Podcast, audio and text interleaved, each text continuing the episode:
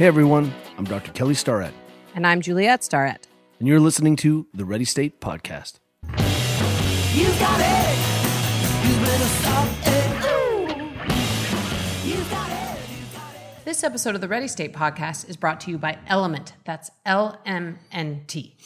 We first discovered the joys of Element at the Spartan World Championship race. It's basically a little packet full of some tasty, tasty salts. And one of the things I know for a fact is that I sometimes struggle to get enough electrolytes given my size, my surface to volume ratio, right? I'm, I'm outputting. attack on the sun. That's right. That's right. And what we know is if you're just drinking water, that's you're missing out on that fact that you can't absorb the water. And the better you eat, the less likely you are to have a bunch of added salt in your diet. So you've got to add the salt back. Well, and most importantly, man, this stuff tastes so good. And I think Kelly forgot to mention that it's also sugar free. So, um, unlike a lot of electrolyte supplements out there that are so sweet that they're like disgustingly sweet, this is just a lovely, amazing balance of sweet and salty. I got to tell you, um, personally, this is a big joke in the family that I don't drink water. He only drinks coffee. That's really my dream. If it's carbonated, He I does drink say it. that there's water in coffee. There is water in coffee. But what I found is maybe sometimes I just want to be entertained in my mouth, Jay. And uh, that really comes down to that the I tend to drink a lot more water when I add the element, and mental clarity is better. Uh, the anecdotal evidence around keto flu is sometimes it's loss of salts. People are feeling terrible because they're just not getting enough salt. They're kicked out all these the carbohydrates. We have a lot of friends in our family and in our neighborhood who are you know, trying to reduce their total carbohydrate load. And one of the mistakes is that you end up not having enough salts.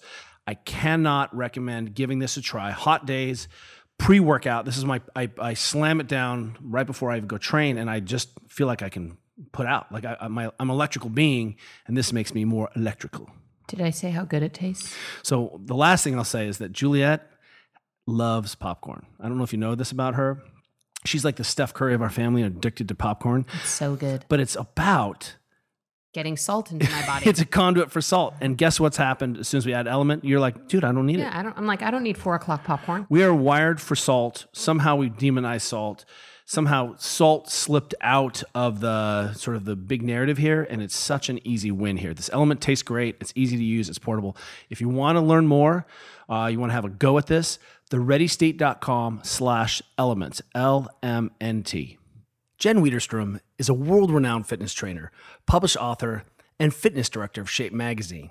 She is well known for her work as a trainer on the American TV series The Biggest Loser. Before that, she appeared on American Gladiators as the female gladiator Phoenix. It's one of my favorite Jen facts. Jen most recently founded Get Up, a CBD supplement company, and she continues to coach athletes of all stripes. She also leads monthly carb cycling challenges through her site, Widerstrong.com. And I'll speak for Juliet here. I know that she has personally found great success zipping up her own diet with carb cycling thanks to Jen. Enjoy our conversation with the amazing Jen Widerstrom. Jen Widerstrom, welcome to the Ready State. We are so excited to have you, and thank you for being here on a Friday afternoon. I just uh, want to know what took so long. I've been waiting. I've been waiting for that knock on my door, and I'm really glad it's here. Well, you know, it was like, do we talk? Do we talk about Jen with kids or old people, or you know what I mean? We've we've had a few uh, seasons, and truly, you wear so many hats, which is wonderful to talk with you about today, and nutrition, and how you're helping people navigate this. But welcome to, and we're we're thrilled, and it's about time. Thank you. And I'm sorry I started bitter. I'm ready now. Uh, well, um, yeah. And speaking of starting bitter, I think I'm just gonna, you know, we were just about to have this conversation before we pressed record. But you were saying, obviously, we're recording this while we're all still sheltering in place. But you said you had your first coronavirus meltdown. What happened? Of the day, or Of the ever? day, or no? She said for the entire time since we've had, Entire. yeah, which is really good. I think it's good too. I just think it reminds us of how much we need each other. Um, I, and it was just, you know, it sounds so stupid that I've been, you know, I, I hate tech stress and I'm great at coaching. That's like what God has blessed me with. So I have someone take my coaching videos, twist them, do them, set them up, and get them into the world. And she was telling me, she's like, listen, the lighting, the angles, like, you know, we really need it better. And I was like, I I'm doing my best. I'm like, I have no one else. There's no one to hold the camera, you know. And I and I was literally breaking down to this poor, amazing employee of mine, and she's like, okay, no, no, you're doing great. I'm just saying if you could turn the camera or back up. And I knew, you know, it wasn't like life ending, but it was this whole thing. And I was like, God, I what was I saying? There's no one else. I'm all by myself. I don't have any help. And I was like, hmm, maybe this is something you've been feeling for a few months now. And it's really coming up that like I'm really done being on my own. I'm done trying to be strong and fortify and create new habits to keep myself busy like i am legitimately lonely i miss my my my people like zoom only takes you so far and i just i'm ready to be back and and, and with my people again whether it's sweating in a gym or like sitting on someone's couch like i just miss being together you know You um thank you for uh, letting us know that you're not just a cyborg because sometimes that's how that's how you know we are great friends and I definitely am like I'm, someday I'm going to be strong like Jen. I got this. Oh. But um you know that really brings up to the piece is it, it's the allegory or the the metaphor for the fact that you know it's difficult to do it all by yourself and what we you know I think one of the things that we're f- figuring out right now is that man we have taken all of the guardrails off of nutrition. We've taken all the guardrails off of socially eating together.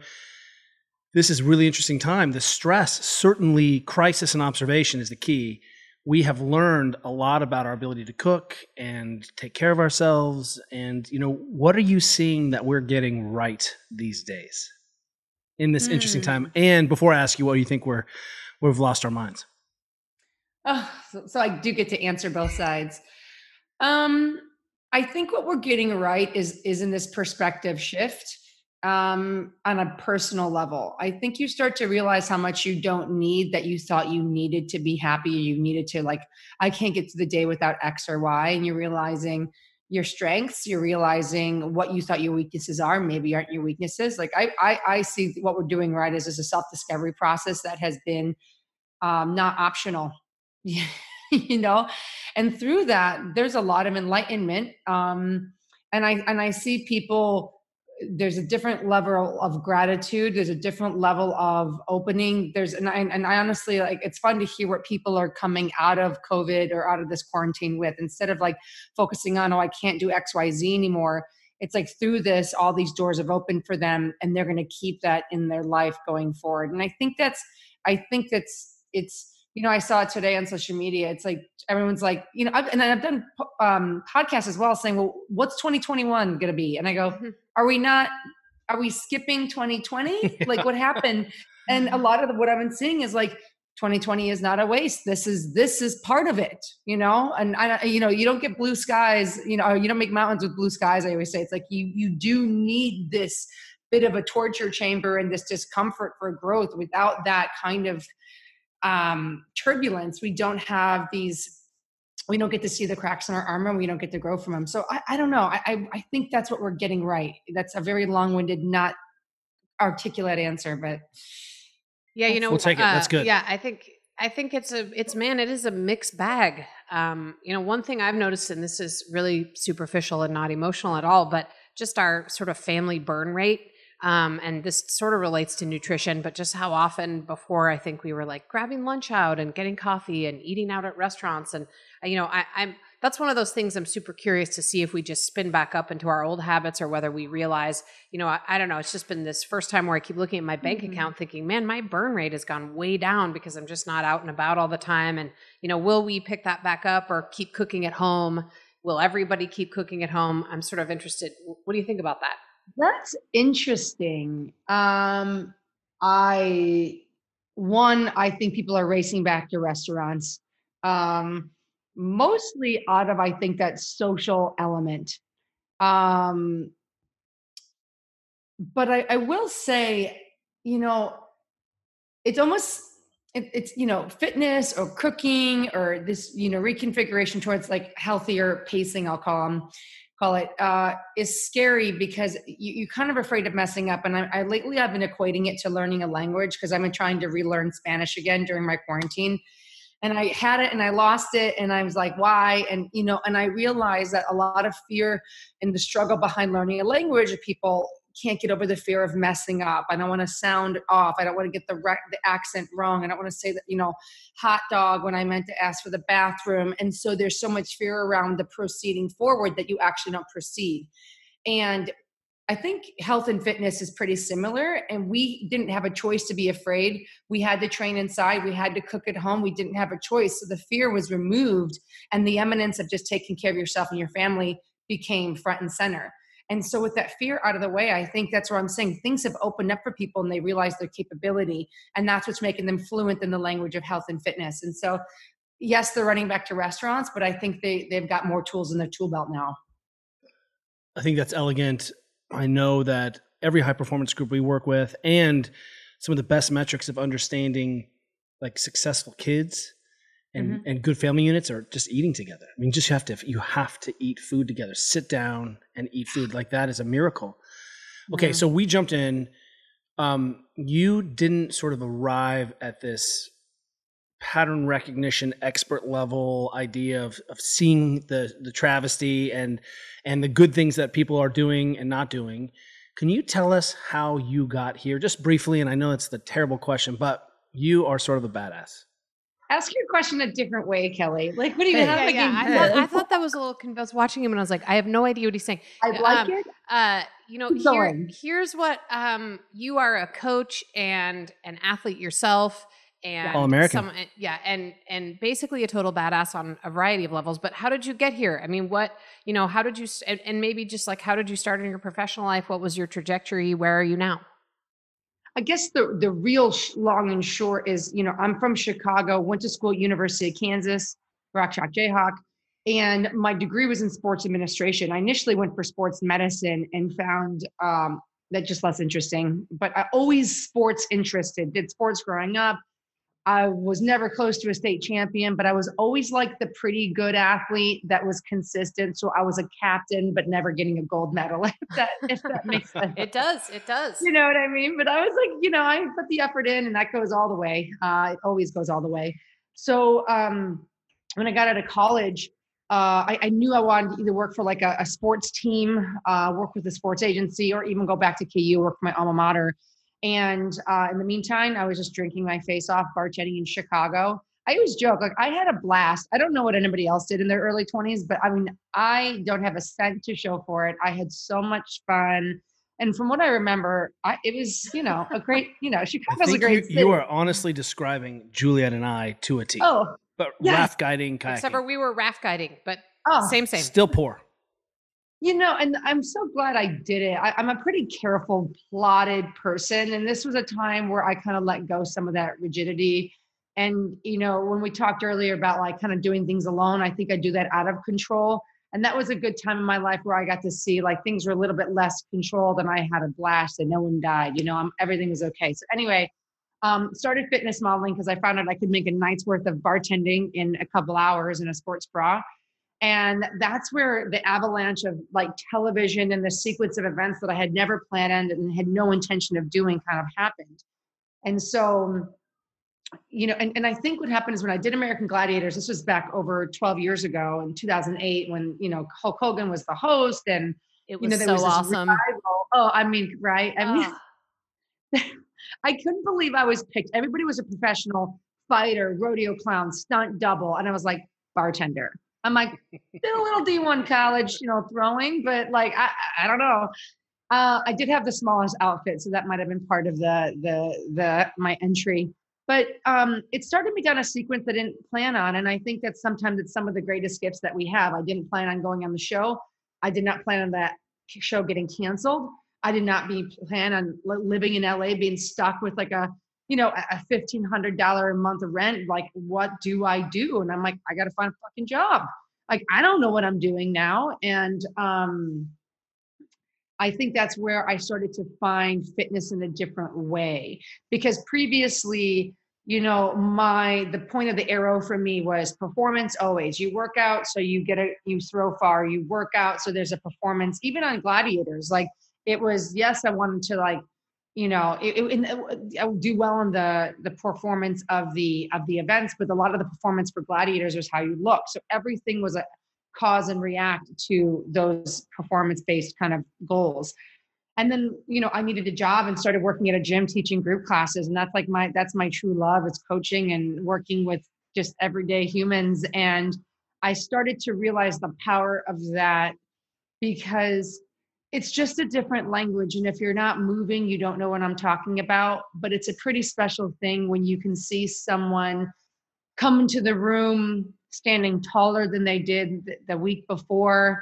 I, I you know, I, I've said it before, but I noticed like even the choice of the outfit, you know, someone that was maybe wearing their husband's shirt and like old tights from like college days. They got a new outfit from like a store and it's a brighter color. There's a pattern, or they give you a song. This is when CDs were happening. Like, here's a playlist if you want music options. And you start to see the development of the human that's parallel to the development to of totally. the so yeah, exactly. So I think that's what happened. And I think because I was in LA, it was that trajectory of TV and you know, eventually, as most of the world knows, I got into Biggest Loser, and through that door opening, it's a platform to write a book, do other television for other shows, and it's been a really, it's been a really great experience. But I think I will tell you, the only reason I'm here here is because a lot of what I thought were these peaks in my life ended, and I realized these are not endpoints like gladiators. I thought, oh my God, I could do this forever and that that golden egg went away and i was devastated but it created this massive growth growth opportunity for me. Same with biggest loser. We're going i'm king of the castle i'm feeling amazing and then i'm like oh that's over. Now what? And you start to get to identify what you're what you're pinning yourself to. And for a long time and kelly i was with you the weekend i was struggling over it this summer when I wasn't chosen for Biggest Loser, and I tied so much of my what I felt I brought to the world, what made me different to Biggest Loser. And I liked Biggest Loser, beyond, to be honest, because it separated me from a lot of the Instagram trash. Um, sorry, that's just reality. uh, it made it put me on a big show. It helped me grow my following. It made me feel different, special, powerful. And so when that was removed, I also took those qualities and let that go with biggest loser. So then i'm like am i not special and powerful? Am, am i not offering something at instagram that other people aren't all of a sudden? It's like no all those things are still true but when you assign it to something outside yourself i realized that like i needed biggest loser to go away so i could actually be in a place where i was coming Oof. from within from who i am and you know, kind of not cheating off everybody else's paper and really deciding what I think, what I feel, and how I want to help the world. So, how did I get here? I mean, I don't know, yelling at people right now like this, but like mostly just like figuring, you know, showing up, figuring it out, and having my eyes open to, to notice the difference of some when something's really a win or if something's just part of the journey along the way. So, what I really heard in that story, which I loved, by the way, and was a perfect answer to that question, Thank um, you. was that you're someone who has a growth mindset. I don't know why when you were talking about that, but it's sort of at each of these big turns uh, uh, in your life where you maybe thought it was a failure or not turned out the way you wanted to, you sort of took it as an opportunity to grow as a human. You know, where do you think that comes from? Is it like a childhood mm. thing? Is it just, you know, is it from being a college or high school athlete? I mean, what do you think the the root of that is? Why do you have a growth mindset? I don't think I had him in the moment though. I have to kind of like call myself out because I was not like, I'm going to use this opportunity. I was fucking pissed. I was angry every time. I was totally victim. And I think it was only, it's when you have something, it's taken away, and you're down here somewhere in the dark, pissed off, blaming the world, where I could choose to stay there, feel sorry for myself and not understand why nobody wants to spend time with me, right? Or spend the time alone and decide what's really going on and what's really not wrong, but what's really bothering me. And so instead of getting angry or getting victimy, I just started to get curious. And I think my curiosity is what brought mm, me into that. more of a growth mindset. And what helps me now, Julia, and answer that question is I think I it's not like I was just born with this. I know I've got great work ethic. My parents taught me great pillars and great morals.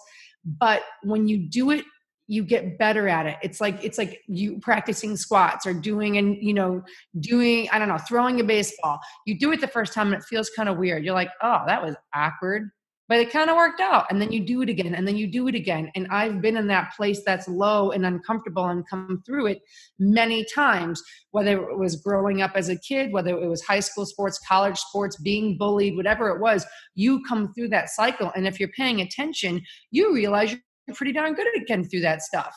And that's why now and i'm not perfect but when i'm in a place where it doesn't make sense or i'm frustrated or starting to really get that icky, resentful, why me feeling, I go, oh, hell, oh, ding, ding. What did I bump into? Again, I remember you. Okay, let's, you know, let's set the table for one and figure this out. And I think that's where now that I'm interested in when that happens is what puts me into that growth trajectory. But it, I don't think it was an automatic skill. Wow. Thank you. Sorry, if you guys pull my string, No, I will. it's so good. Um, what I love and I want to hear is that, you know, changing behavior and changing consciousness is difficult.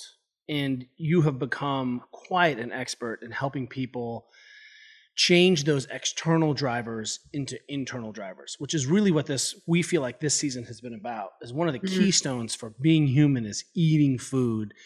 But more importantly, I don't even think it's about that. It's about people don't feel good in their bodies. They don't love their bodies. And it's all driven by some external ideal for like what I should look like and how I should look like at an age 47 year old bald guy. I mean, what do I look Mhm. like? You know, every once in a while, you know, the, Mm. the photos come up on the screen. I'm like, Julie, you need to delete that one. She's like, what are you talking about? I'm like, just look at that one. I'm like, yeah, I I have seven rolls in the back of my neck. Like that is not cute. And um, you know, one of the pieces that I you're just so good at on the web and in your teaching and your writing is this sort of reframing of conversation about internal, you know, guide guideposts. What do you think? Why do people struggle so much with food? And how have you? I mean, I have never wanted to touch that pillar, and I have these friends like you who are just were like, "Oh, third rail, let me lick that thing," and you know, really like weighed in, and and I'm like, "Holy moly!" I just don't want. You know, I'm so gl- grateful that you guys do this heavy lifting, but what? So the first part of the question, if I'm clear, is how did you get to really appreciate that nutrition is so important, and why did you come to believe what you did about the way you're helping people understand their food choices and fueling? Yeah, I think because eating is a very emotional experience. It's a driver that brings, I mean, you said it, Juliet, you know, having dinners get together, having this sense of this, there's there's no culture, skin color, continent that doesn't understand the breaking of bread, right? So I think it's it's built into our DNA as humans um, to share, to give, to join, to unify in that way. Um, but there's a couple layers here, and you don't have to be 400 pounds to understand this feeling. But at the end of the day, and this, these are words from people I've worked with, you've got multiple kids, multiple stressors, shit going on at work. Maybe you're worried about your relationship. Maybe there's financial stressors. What is the thing that is always going to be there? That's going to be consistent. That's going to soothe you that is going to make you feel a sense of love even like when you're me by myself like i'm missing my people. When i, I and i food makes me feel like community again. It's soothing for me. So i don't know how you can have the conversation about health whether it's weight loss weight gain you know wherever you're at if you're not talking about food. And i just found it as something that was it, you know it's not my first it's not my go-to conversation in the beginning with somebody but it, but it's it's impossible to ignore. Um, and i and i think that what the most of the fitness industry has done and especially back in the early 2000s is tried to tell you you know whether it's low fat or you know all these crazy diets and the and the low calories and these crazy fastings and all this stuff. And i and instead of just addressing it their normal way like I, I think people like look at me or look at my posts or see the magazine covers I've done and don't think I don't have conversations about food in my head every day. I almost order out pizza probably three to four times a week. I'm not exaggerating, right? Like, and then you think, okay, but I know what I've got going on this week. I'm, i want to make it like I really want to enjoy it. Like keep cranking here. Like I have to talk myself out of it every time because I love food and food is fun for me and I enjoy it. But what I'm not going to enjoy is overeating, not feeling good when I try to get up. Whether you're working out or just moving and trying to be like effective in your day, like bad fuel in your body really distorts your ability to really think clearly as well with grogginess and all kinds of other things that we don't have to go into. But to me, I feel better mentally when I'm doing that. And then physically, if I'm eating pizza four times a week, the weight will gain. And I'm telling you, it's much easier for me or you guys. Like, we're in a position where, like, we're happy with our bodies physically and we're kind of protecting what we've got. It's far easier to get there than protect it than to try to fight and not know how high Kilimanjaro goes. You're like, how much further do I get till I'm happy? And a lot of times, what we're being fed is like, you're never going to be happy because you need this magic pill or this magic Bowflex or this magic trainer. And you know, to me, I always I always say, if you don't graduate from Team Jen, I haven't done my job. My job is to give you the tools, get you going, and so you can feel good and sustained on your own. And a lot of this industry doesn't teach that because if I do that, then you're no longer giving you mm. my money. You're ugh, you're no longer giving me your money, and that's where this has gotten to be a kind of a sickening cycle in our industry. So well, and, I think I answered most of your first question. Perfect. Yeah, and, and perfect. And thank you for saying that. And actually, it's a perfect segue because, as you know, we're doing this entire season on sort of nutrition trends and, and strategies and strategies. And and and I think the backstory is that a we know a lot of people who are thinking about this and talking about this, and then b I think you know, everybody's sort of searching for something. Um, you know, I can't, I'm sure you have the same thing where I have friends who come up to me and they're like, what do you think about intermittent fasting? And should I do keto? And should I do this and do that? Yeah. And, you know, what I believe ultimately is that there's not one right approach. And unfortunately, I think if, especially if you're someone who's trying to lose weight, it's probably a, a bit of an experiment. You know, what works for you? What can you manage? You know, what things, you know, for me, you know, the paleo diet's hard because I love popcorn. So I used, I created my own diet called paleo plus popcorn. And, um, but, you know, I think, I think not one thing works for everybody. Um, and, and, one it's, the, and it's got to be a moving target yeah, based and, on your stressors. Yeah, and how your Juliet, age. Juliet is 47. Yeah. I mean, her body does not blow through the cookies as uh, Yeah, I, but what what I wanted to, to that, segue into the into the question is I actually learned about carb cycling from you and I will say that for me it has been the most effective way for me to rein it in um, mm-hmm. when I do go through, which I did during COVID, at the first few weeks of COVID, our daughter Georgia baked a cake every single day. And I definitely was like, wow, okay, I'm plus five pounds. Um, I need to zip it up. And when I need to zip it up, I revert to carb cycling, which I learned from you. So I just, could you sort of explain what it is, what it means? Is it how you eat? Um, mm-hmm. Just sort of give us like a, a carb cycling tutorial. Okay. Um, I, so I think what you, you what you've said is perfect. You know, everybody is different um, down to what foods feel good in my system, allergies, preferences, whatever. And I think why carb cycling became so important to me is because there's so much freedom. You can be vegan, you can be paleo, you could be paleo plus popcorn, you know, you can eat whatever you choose on there. But what I've done is I've designed a basically a spectrum for your macros where you have high carb and low carb days.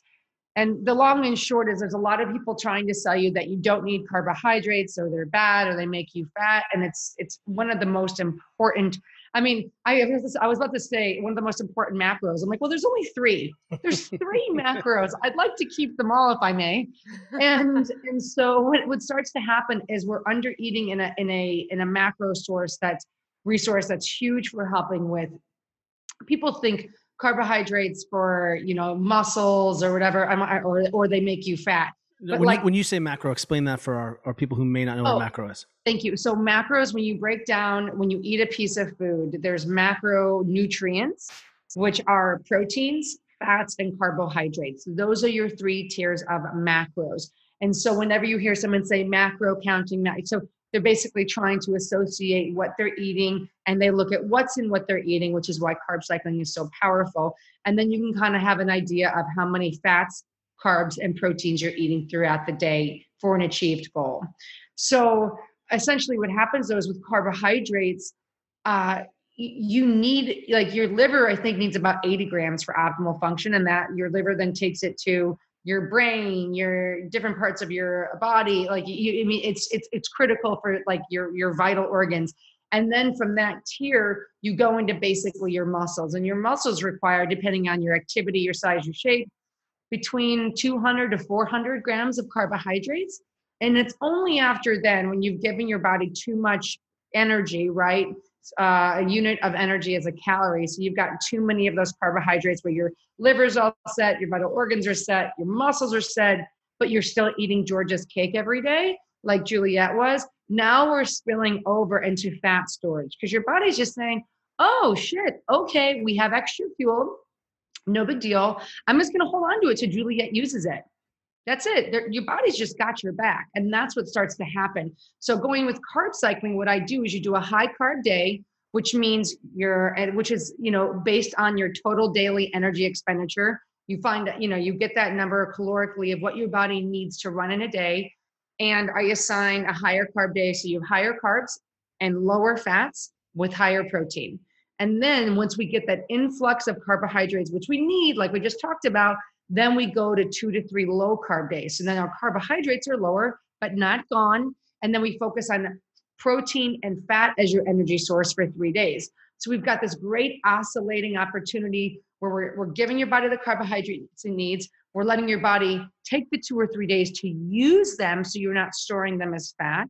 And on top of it, you get to source or choose how you want to get those macros into your body. So if you guys go to your end of your week and you're like, oh man, okay, it's a high carb day. I know I have 200 carbohydrates, this many fats. It's like playing Tetris. It's like, oh, I know I can. I'm going to have pasta and popcorn tonight, and and you can plan it into your system because your body's seeing the food as fuel, not as oh, it's pasta or cake. So that's really the system around it. I will offer. It's a little bit frustrating in the first couple days. And Juliet, I'm wondering if you had that kind of experience with that because you do have to track what you're eating. And a lot of people, eh, for a lot of people, it's discouraging or frustrating to be like, oh my God, I'm only eating 50 grams of protein a day and I'm eating 300 grams of fat or 400 grams of and you didn't know but that's what's so powerful is by doing this process you really get to learn what's in what you're eating and the number one thing i hear is I've never felt so good. I've never had so much energy. And then I, people without even working out will lose eight to 10 pounds in my challenges just because they changed their macro counts around.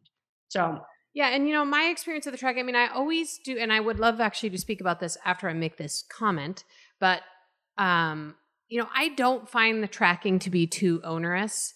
Um, I always wonder if tracking tracking any food is falling into like a disordered eating um, universe, which is sort of my question for you. I, I, always wonder, like, what point have you crossed into being slightly disordered if you're tracking everything you're eating? But what I will say for me is that, and I don't know if you're like this, but you know, I think if you, I've carb cycled enough now that I don't need to perfectly track.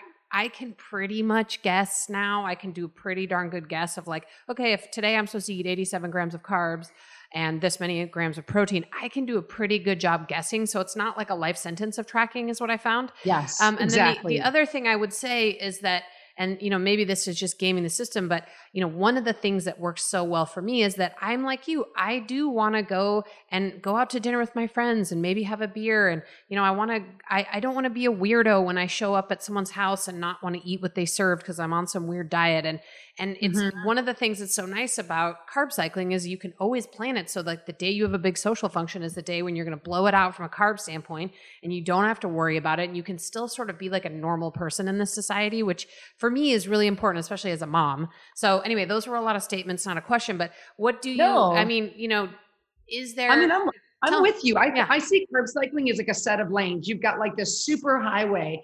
And this is, you asked earlier, that this is how I eat. And I don't track every day anymore either. Like you're able to eyeball it. You know, look at your nutrition information. It says, oh, about 20 grams of carbs. I'm like, okay, I'm kind of adding, I'm kind of knowing. But you got to think like, it, you know, with carb cycling, you're not just saying, "Oh, this is like you know, it's like The Rock, and he's just getting the, the you know all of the he does like the the biggest plate of carb food ever." It's not that, right? This is like you are in the fast lane of carbohydrates, and you can go as fast as you want in that lane as long as you're staying to the speed limit that I've given you on carbs, right? So it's like you have these different speeds of which you get to play at in carb cycling, and you plan for it. And the great thing is, like You can't mess it up. So if you go 30 carbs over on your carb blowout, whatever, it's it's fine. You did it. You're good. The next day, you're back on low carbs. You're in a rhythm. But what it creates, and uh, what I like the most, is this personal accountability.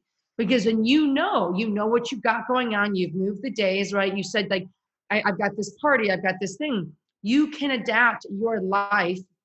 Or sorry, let me change that sentence. You can adapt your eating to your life versus the other way around because it's very hard to be on these strict diets as you said and then you have to try to like explain it to people and you know and it can be very disorienting in your group of friends and you feel strange. I will tell you uh, nine times out of ten people are looking to be inspired and they just need one person in that group of friends to take the leap and say oh yeah i'm actually doing this or this is what i'm working on and this is and they're excited and they see you do better and then you become that leader of health in your friends. So it's it's very livable it's very doable and like you said once you kind of get the hang of what you know it looks like. You get your high carb day, your low carb day, and then you just kind of get to feel it out. And if you spend time where you've gained weight, whether it's like a trip or it's just been like, I didn't want to think about food for a couple weeks, you can go right back to your numbers track for a week, and I guarantee you, you'll be you'll back be back the weight, whatever you know drifted up will drift right back down, and it's a really great reset button for anybody that needs it. I, you know, I live with a person who lives this way, right? Jen Light here in the house. She's Team Jen and there are th- sort of three things that that jump up, which I think we've heard across the spectrum. One is that it's you only ever I a few things. One, you only ever talk about Whole Foods, so you're you're you're obsessed with Whole Foods. I don't like Juliet doesn't eat bars, she doesn't eat shakes. Sometimes she'll in the evening crush some extra protein with some ice It's like a mm-hmm. you know it's been 100 degrees here and i see you do that sometimes you yeah. know for satiety um, i don't think people are aware of what they consume. I think that's shocking. We, we have such access to such calorically dense foods, and people have are just shocked for the first time. They're like, "Whoa, whoa, whoa! I had no idea that that bagel was I'm good for a week." I mean, it's just a lot yeah. of carbohydrate. I mean, you know, a quarter of a bagel is very different than a whole bagel. But I just don't think people have ever been taught sort of how how much energy is in these foods. Yeah, but that's the exciting part. Like that's that's that's the trial and error of this process. It's not going to be perfect, but you're going to start to learn. So to me, I think of it as like you're driving the same way to work every day, and then you find a shortcut. You're like, I didn't even know this was that's here. Right, that's right. So even just great. the consciousness, I think that that's really yes. a big deal. Just bringing the awareness, and I think when we've even seen like the old school zone, which we're not talking about, but just anytime like one of our friends has the 800 gram challenge of just trying to eat, you know, more veg. And I don't think people realize that they weren't eating any vegetables and fruits or any mm-hmm. micronutrient dense foods and all of a sudden they're like whoa i just wasn't eating any and now i'm re- eating a little bit more so the, mm-hmm. the change in awareness is a big deal thirdly is that um, i appreciate that there's a little bit of novelty and variation in the strategy and so juliet has some days where and i don't ever see juliet wanting so let me be clear she doesn't don't, you don't starve yourself you're training hard i don't say dipping your performance although I did catch Juliet out on a low carb, lowish carb, end of a low carb cycle day, like a few days, and then we did a brutal, brutal mountain bike climb. It was brutal, like brutal. And Juliet's like, "Think I'm dying," and I was like, "Oh, you're out of energy." need a carb. And I was like, "Well, don't worry, you're having a great adaptation response right now." But you know, and then uh, finally, I'll just add that I suspect that human beings never were supposed to be hooked up to an insulin drip clock and the mm-hmm. variety is actually probably baked in there. And you know what we've seen is there are these trends right now like keto or carnivore or just the what is it the lion diet now right and um sure. and uh, you know plant paradox where pe- it's they're extreme elimination diets and the guardrails are I can eat one kind of food. And what I do appreciate about the way I watch Juliet eat is that she is, you know, pigging out on tons of leafy vegetables and greens and you know there's just so much variety in food and it's not so austere. So i mean there, there's mm-hmm. there is something here around that i think. And let me just say the proof is always in the pudding. You know juliet's performance is great. Yep. i think you feel better. You know yeah. you think you're like look i'm down. I'm like you look exactly the same hot. Um, but um you know. well, you know, I cannot um, overemphasize though, and maybe it's just the way I was raised, and I'm assuming, knowing you, Jen, that you were raised this way. But like, you know, I'm also a polite person, so if you invited me over to your house and made a huge pan of homemade, lovely lasagna, I would sooner die than not eat it because I don't eat carbs, right? Like Correct. uh, that to me my my need to be like a nice kind polite human far outweighs any diet i'm doing and again this is one of the reasons that this works so well for me because you know and i also think too you know one of the things i so appreciate about you and even you mentioning that you eat pizza is that you know we really are kind of like 80 20 eaters we Mhm. do love to have a pizza or something i mean right like food is fun Food is so fun. I mean, I'm literally drinking a beer as we do this podcast. You know, I it's it's it's one of those things where and I think it goes down to some of the conditioning we've experienced in this wellness industry. Um, like even my good friend and mentor Adam Bornstein, you know, they posted pizza and they asked him, uh, like, do you actually eat the pizza? And he was like, "Y- y- yeah and we thought it was so funny like of course. And i think there's just um there's i mean and i think it comes with the dose disassociation that's come with any kind of social media. What you see are a combination of i mean genetically gifted people uh, me included. Like I, I i mean if i showed you guys a picture of my parents in the 70s i you'd be like oh that's why you have those quads got it you know like like you know so i realize i've kind of won the genetic lottery but what starts to happen is is people you know are not posting really what's real and so then there becomes this trickle down effect of um why don't i look like that? I mean i've worked with professional athletes that are crushing life and they're like telling showing me the instagram like and i air quote trainer slash model people that they want to look like. I'm like are you nuts? You are like you know what i mean? Like to uh-huh. me what is beautiful is strong athletic capable and i'm telling you to be those three things most of the time you don't have the shredded six pack it's not sustainable unless what i see is like and it's really only in the crossfit world where they're doing this high level of volume at all times. I mean i love that i mean like i'm one of the few women that i've seen as muscular as i am that has natural breasts. I still got a booty and it's because i'm eating enough to sustain a female form and that's what women I would love to start to encourage them down that road like I don't know if it's a return or it's a forward or- if it's a forward progress like julia i don't know because i mean you're a generation ahead of me it's like yes strong but like if you didn't have body fat on you you couldn't make those climbs. You couldn't be an olympian. I just don't see how it's possible. And and, and i and i and, and women are wondering why at the end of the day they can't keep up with their kids. It's like well you're under eating to try to get abs that don't exist in reality like Right. you know so i, I don't know it, it's it, it, it to me like clearly i get like worked up about it like i want to bring us back to this reality of center and what real strength is and what real beauty is and start to celebrate it in ourselves And I just want to highlight for a second um, that you are come out of a elite athlete uh, performance model. You're currently working and coaching elite athletes. It's not like your Mhm. bona fides aren't there. I just want to point that out.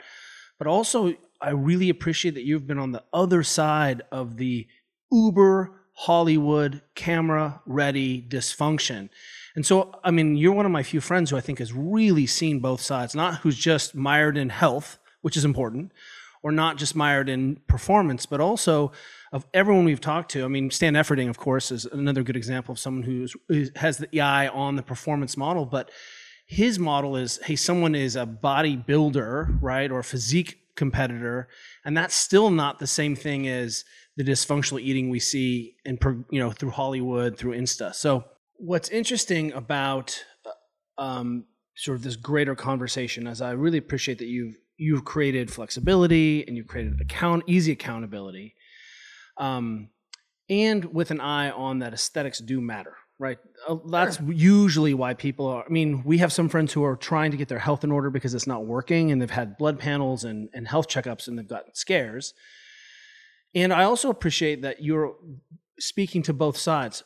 Uh, we have a lot of friends in nutrition who aren't necessarily coaches around healthy movement behavior. And I'll say that I've exercised with you, you are a savage. Um, I was in a powerlifting contest with you. I know you can pull, Yeah. and uh, I know a little known right, fact. That's the day I met you. That's right. And um, so, can you talk a little bit, just because I think you're in this unique perspective of being a coach, and and, and that includes nutrition, but sometimes doesn't. We don't wear that clothes, those those clothes. How is it important if people want to change their body composition that they also need to exercise, or do we need to focus? If people are interested in trying to change their body composition, do they need to just hey, let's eat first, then move second? How would you, or is it both? Mm, I mean, the, the the gateway drug to physical change is people want to work out. They're more inclined to move than give up what they want to eat. Ooh. And so, to me, it's kind of it's kind of like you know, you and I will tell you when you're moving, okay. Do you get out done with like a, a workout and you just feel great and you're like, you know what? Let's go crush some Denny's. that like no one ever. It's like, no, you're like, I feel good. It's crazy how smart your body is. It's like you want some sort of water, you want some sort of good, like you want a carbohydrate, but you're like a good one. Like it's funny, like like it's funny what your your your brain tells you you want. It's it's never like I want donuts. It's you want this hearty meal. You want to to put something good in your body. So I think moving actually helps assist the better choices. And the other thing is, Hmm, I've too, never heard that before in that way. I really appreciate that. That's really different. yeah, I mean, heard. think about. it. I mean, test it. If anybody listening, like, test it. Honestly, get out and like, what are you? What are you? What are you in the mood for? It's. well, I'm trying to keep up with Juliet, so I usually feel a little sick afterwards, and definitely don't want to eat. Oh, I. I'm. I've yet to go on the bike ride, although I still want to go on that one with you, Juliet. yeah, we're doing that. Um so i think that i think you have to look at this as is this is a behavioral emotional decision when it comes to food. Now i have seen people have a lot of success success just with food who don't have time to bring in movement yet. But i think if you're moving food first food gets easier. Because the other thing is too is okay same scenario you crush the workout. Am i about to erase that workout and that effort towards my goal physically for chipotle? I don't think so no way. I'm like, man, I want to put something good in my body. And that's why it's like the physical aesthetic. Like I've I have been at cover shoots and had photographers tell me that like like is there anything you can do with your stomach and been really hard on me? Like I have been in moments where I was I really I was like, oh my God, do I need to lose weight? Like really freaked out about it. So I understand the power of aesthetics and I believe that carrots work. I whether it's a wedding, whether it's a beach trip, whether it's just summer, whether it's just like I'm single. I want to look good when I get naked. Like whatever that becomes, like I want use I appreciate it. that. Like You know, seriously, pride You know, works. Juliet and I, even week to week, we say, "What are we living for this week?" You know, Yes. and that Yes. that really, I mean, right now, you know, right now it's tough, but it's know. tougher, you know, but uh, but we do have have. I, I really I think that that's a really important idea. I think that that carrot idea has really focused people's behavior and, and having a goal that's external, not like I'm going to hit this weight that means nothing. I think that's Totally, yeah, and and it really should be how you're feeling, how you're looking, and that's what I get to do a lot in the carb cycling because when you start, people are like I don't, I've only lost four pounds, but like see the pictures and they see the body composition shift. It's like, ah, sweet, I'm there, and there's something exciting about seeing change. And people get very impatient. They're like, I've been doing this for four weeks. What's going on? I'm like, well, you've been doing it that way for 40 years. It will take some time. I squatted twice this month. Why aren't I strong? Right. And that's the thing. There's an impatience expectation that I think we've just kind of adapted as I think we've technologically gotten more advanced, which is amazing for so many reasons through medicine, through science, through everything. But when it comes to fitness, our bodies are still doing the, you know, we're still like Amish. We still got to make butter by hand kind of a thing. Our bodies take time and they need to trust you. Because if they doesn't trust you, it's going to be like, I don't know if Kelly's going to feed me again. I'm going to hold on to whatever he gives me. And they start storing. So there has to be that level of trust and consistency over time. And I think that, like I said, part of the carrots are physical. I want to fit in said dress, right? Or I want to, I want to make sure I, you know, I go to my reunion looking great. But I will tell you, for me, when I stopped making it just about the physical and made it about who I am as a woman, like emotionally, I realized that that was the greater carrot. So if I am eating poorly, I'm giving up on my workouts, um, or not even showing up to them, I become a very I'm I'm not the wonderful woman you you are see before you today, right? Like I I become uh agitated, somewhat uh, me, meaner, shorter. I'm insecure. I'm not. I'm in a relationship. I'm not wanting to be sexual, right? And I'm finding every excuse to not be in that position with my guy or blame it on him, right? Like I am not. I am not a fun time. And I thought, hmm, that's what I'm fighting for. This woman right here right? Who's open, interested, intelligent, outgoing, wants to dance when music comes on, versus all closed off and angry and shut down. Because I know I can't keep that up. And I see a lot of people living that way. And that's why, that's for me, my kind of carrot as for as far as Jen the persona because the waistline will follow. If I make good decisions to feel like the best that I do, my body's going to be banging, and I don't have to worry about that part anymore. I think that's just so important for women, especially who I think are more often the ones that are struggling, struggling, struggling to try to lose weight. Um, one of the things, one of the most influential ever nutrition articles I've ever read is a John Berardi piece called "The Cost of Being Lean."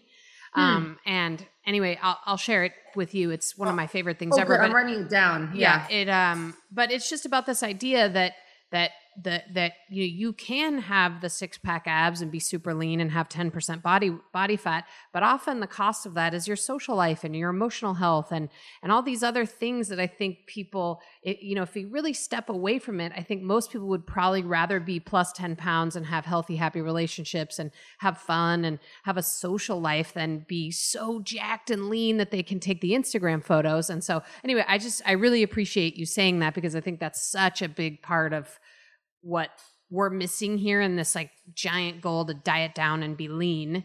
And well, I, I think mean, it's so gonna... important that that's part of your program. Thank you. And Emma's laughing. Like you're going to save a lot of money on Botox too.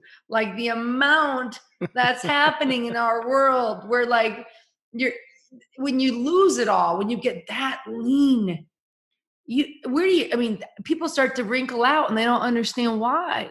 I just if, if most people they just gain five pounds of fluid, of fat. Ugh, the life they'd have.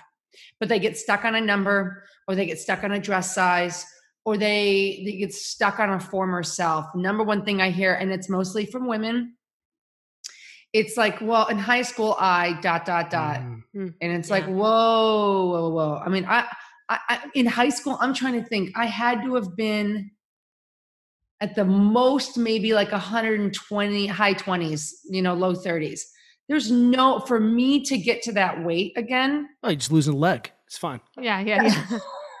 so you don't need just it. chop off one of your legs. Yeah you just i mean that's it's got to be right there.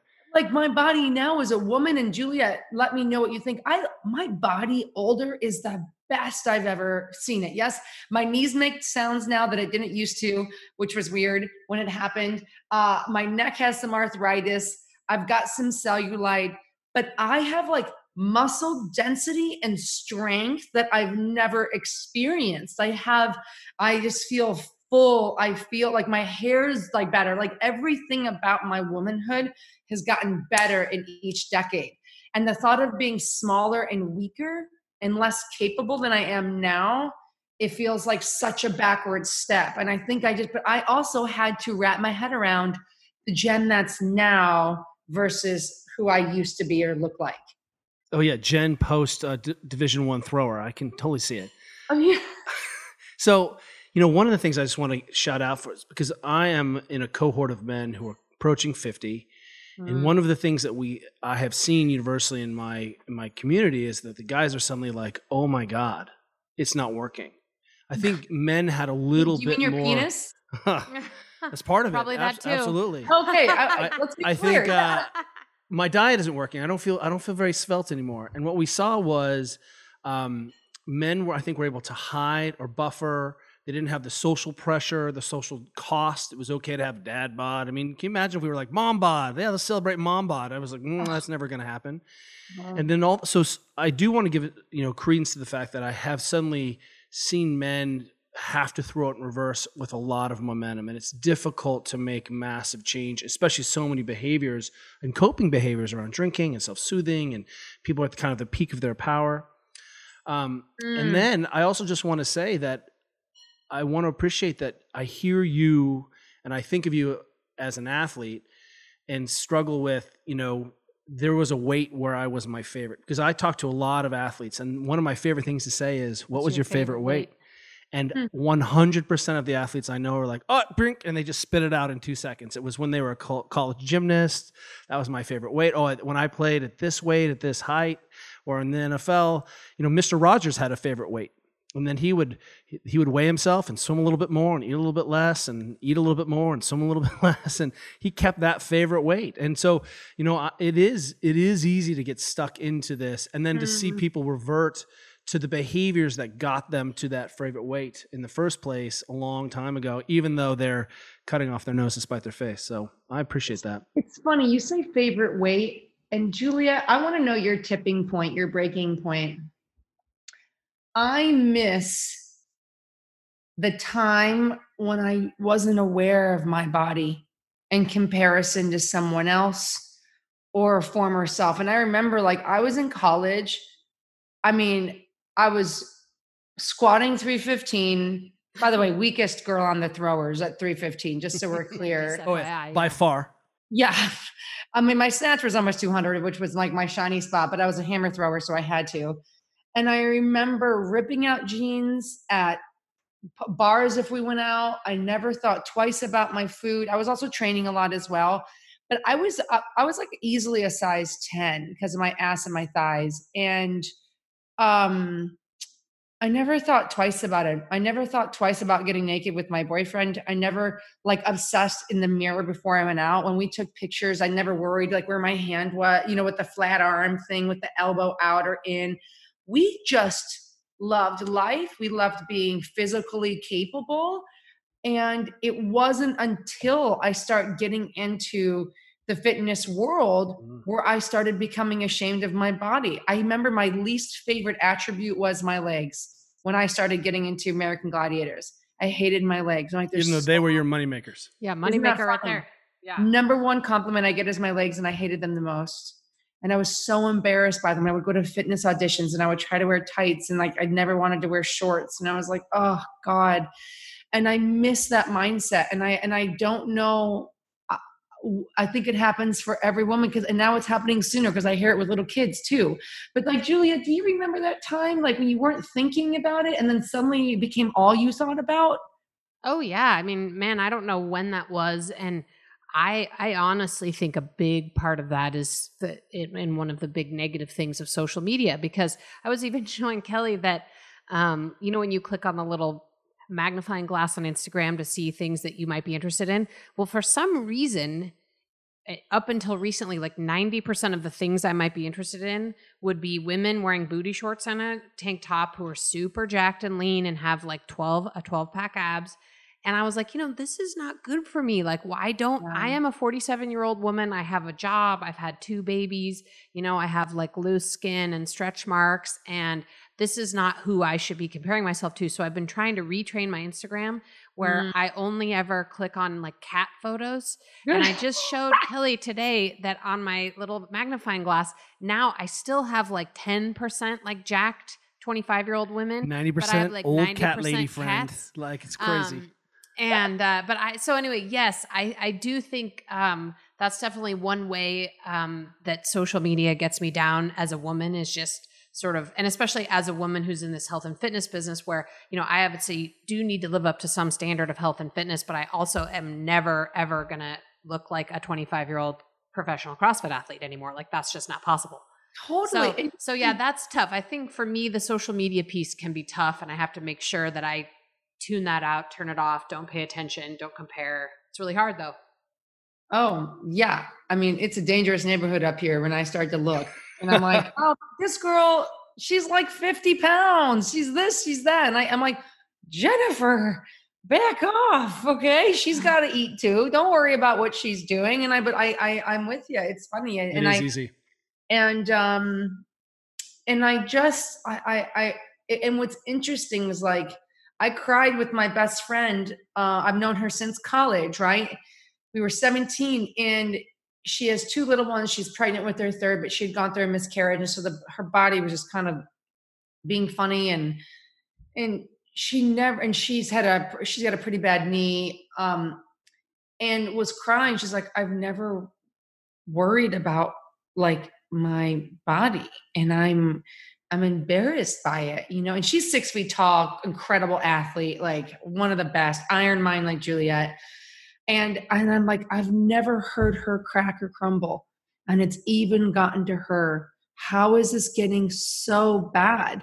And I, i'm not saying let's rush to plus size modeling. It's everyone gain weight but it's really embracing your body your size and shape in a healthy way and then honoring what happens to a woman's body through children whether it's the hip spreading the skin stretching sometimes extra weight comes on and it's all okay it's part of this literally a miracle and, right. and growing a human being in your body it's crazy and I, and I say it easily it, i say it and i've never had a child so i can't imagine what it feels like to have your body become the vessel Oh, Juliet loved being pregnant. It was her favorite thing ever. yeah yeah yeah Not, Yeah. you know, hijack. W- Look, um, you're one of our besties. We can talk a lot. I want to know right now as we get closer, what are you working on? What are you excited about? Oh gosh, that's so great. Thanks for asking. Um, it's funny. I, I did this little goals work with our friend AJ Pappas. And, you know, listen, from a professional standpoint, I couldn't be happier. I have an, an app that I've launched called Train Heroic. Um, I'm doing programming, I'm coaching, I'm teaching live workouts, I'm building this massively special motley crew of a community and it's ours and it's mine and we're having a blast right? I have my carb cycling challenges that that's how i you know suckered Juliet into learning about it but i'm running those like every other month or so. I have another one coming up in the month of june. Um, you know i've got my cbd company it's thriving i have you know everything is going great but i'm most excited about my personal life i and i realized that when i did this goals exercise so much of where I'm excited to do things in my life I'm the least happy with because I've set the least goals there and I've spent the less time there. And that's in relationships, like with love, it's in my own learning. And it's the things that challenge me. And I don't think I've been challenged in a while. And I've also realized that physical challenges don't count. Um, Not anymore. because- Not not for people Yeah. like us Yeah. And and i'm and i'm at this precipice where i must now forge into a place where i've been asking people to go for my entire coaching career. And i've almost been at this fork in the road uh, happily avoiding the conversation and, and and and answering that question myself because i'm kind of directing traffic for people that needed help. And i'm just most excited about this kind of next shift in my life and using this time while away and not like on the road like you guys often are you know every other week um, to really kind of go deeper there. So um, you know I, i'm that's that's really it. So that's my and you're you're relearning spanish which is amazing. Right that's my learning category. I i i'm, I'm like i've got to do this. I've been saying i want to be multilingual for the better part of a decade and i'm like i know hola i know me llamo jennifer and i'm still i'm like i've got to get comfortable and i've got to start to put myself in these positions especially because that's what makes me a better teacher. And i'm ready i'm ready to be better just across the board. So, if someone has listened to this and they are like, I am going to give carb cycling a try, I know that you, you know, and I follow and know that you do these periodic carb cycling challenges. yeah Um, when's the next one starting? What would it involve? Where would people go if they wanted to sign up for one? Okay, easy. So Widerstrong.com. Uh, I know it's really clever, but no one can spell my last name. So you guys can put it in, I'm sure, the episode notes. Yeah, we'll put it in the notes, yeah. Widerstrong.com. Everything's in there. Um, you sign up, I walk you through everything. I communicate weekly. I have live office hours. I give you all the information. I answer every email. There's no, I have no assistant. It's always Jen all the time, whether you like it or not. So, um, um, so that's all on Widerstrong, and you can learn about my app there. You can get my different my weekly newsletter. I'm, I'm putting out a lot of support. I'm giving free courses all the time just to help people during this time. I'm actually starting one in a week or so, just like doing like a. I mean, I'm coaching live, but I'm also doing some other personal work and growth for people. So all that can be found on my website at Widerstrong, and then um, my social media is always just my full name, Jen Widerstrom. So I'm there as a resource if anybody wants a friend or a high five or wants me to kick or like a butt. killer ab workout because I feel like lately you've had like these, you know, like you've been doing like I gotta, yeah, it's been, I've been pushing myself creatively. I mean, and I haven't, I gotta tell you guys this, I didn't even talk to you about this. You know, I haven't been coaching in a long time because I did Biggest Loser, and then I, you know, you you can't take on classes and clients if I'm not going to be home, and I've pushed on the road so much that I I lost like one of my first loves, which is coaching, mm. and taking on this athlete now, which is why I'm in Florida. I just forgot how much I loved it. I, I, lo- I love I, I love the experience, the, the the the programming, the creativity, and it's really been this kismet experience where I come to my Airbnb and I'm by myself with you know my you know a couple of beers and I start to think up all these crazy ab exercises and workouts like how how can I get someone to actually have a, a good workout in their home boom so I'm glad you thought it was hard because I I mean I think it's I think it's hard but like you know it's just me here so yeah, yeah, yeah. You're like you're like it's like the missing feedback loop. Well, Jen, Yeah. it is. We are so honored to have you on. Thank you so much for being ah. here, taking the time, being our friends, supporting me in my own carb cycling. We're just very grateful for you. Listen, you guys are two people that are um, you belong to the world, and I think if any if anybody ever had a chance to sit down with you face to face and not just hear you, see you, but like really feel and understand your presence and who you are as humans, it's I know it's a pivot point for them, and uh, my hope is that uh, we can see each other soon. Uh, and we can continue to put you in the lives of more people because I tell you, the world the world needs this Tourette's. You guys are very special, and I love you very much. Go J Star. Jenny, Thank you so much. you are the best. Thank you so much. You guys, I love you.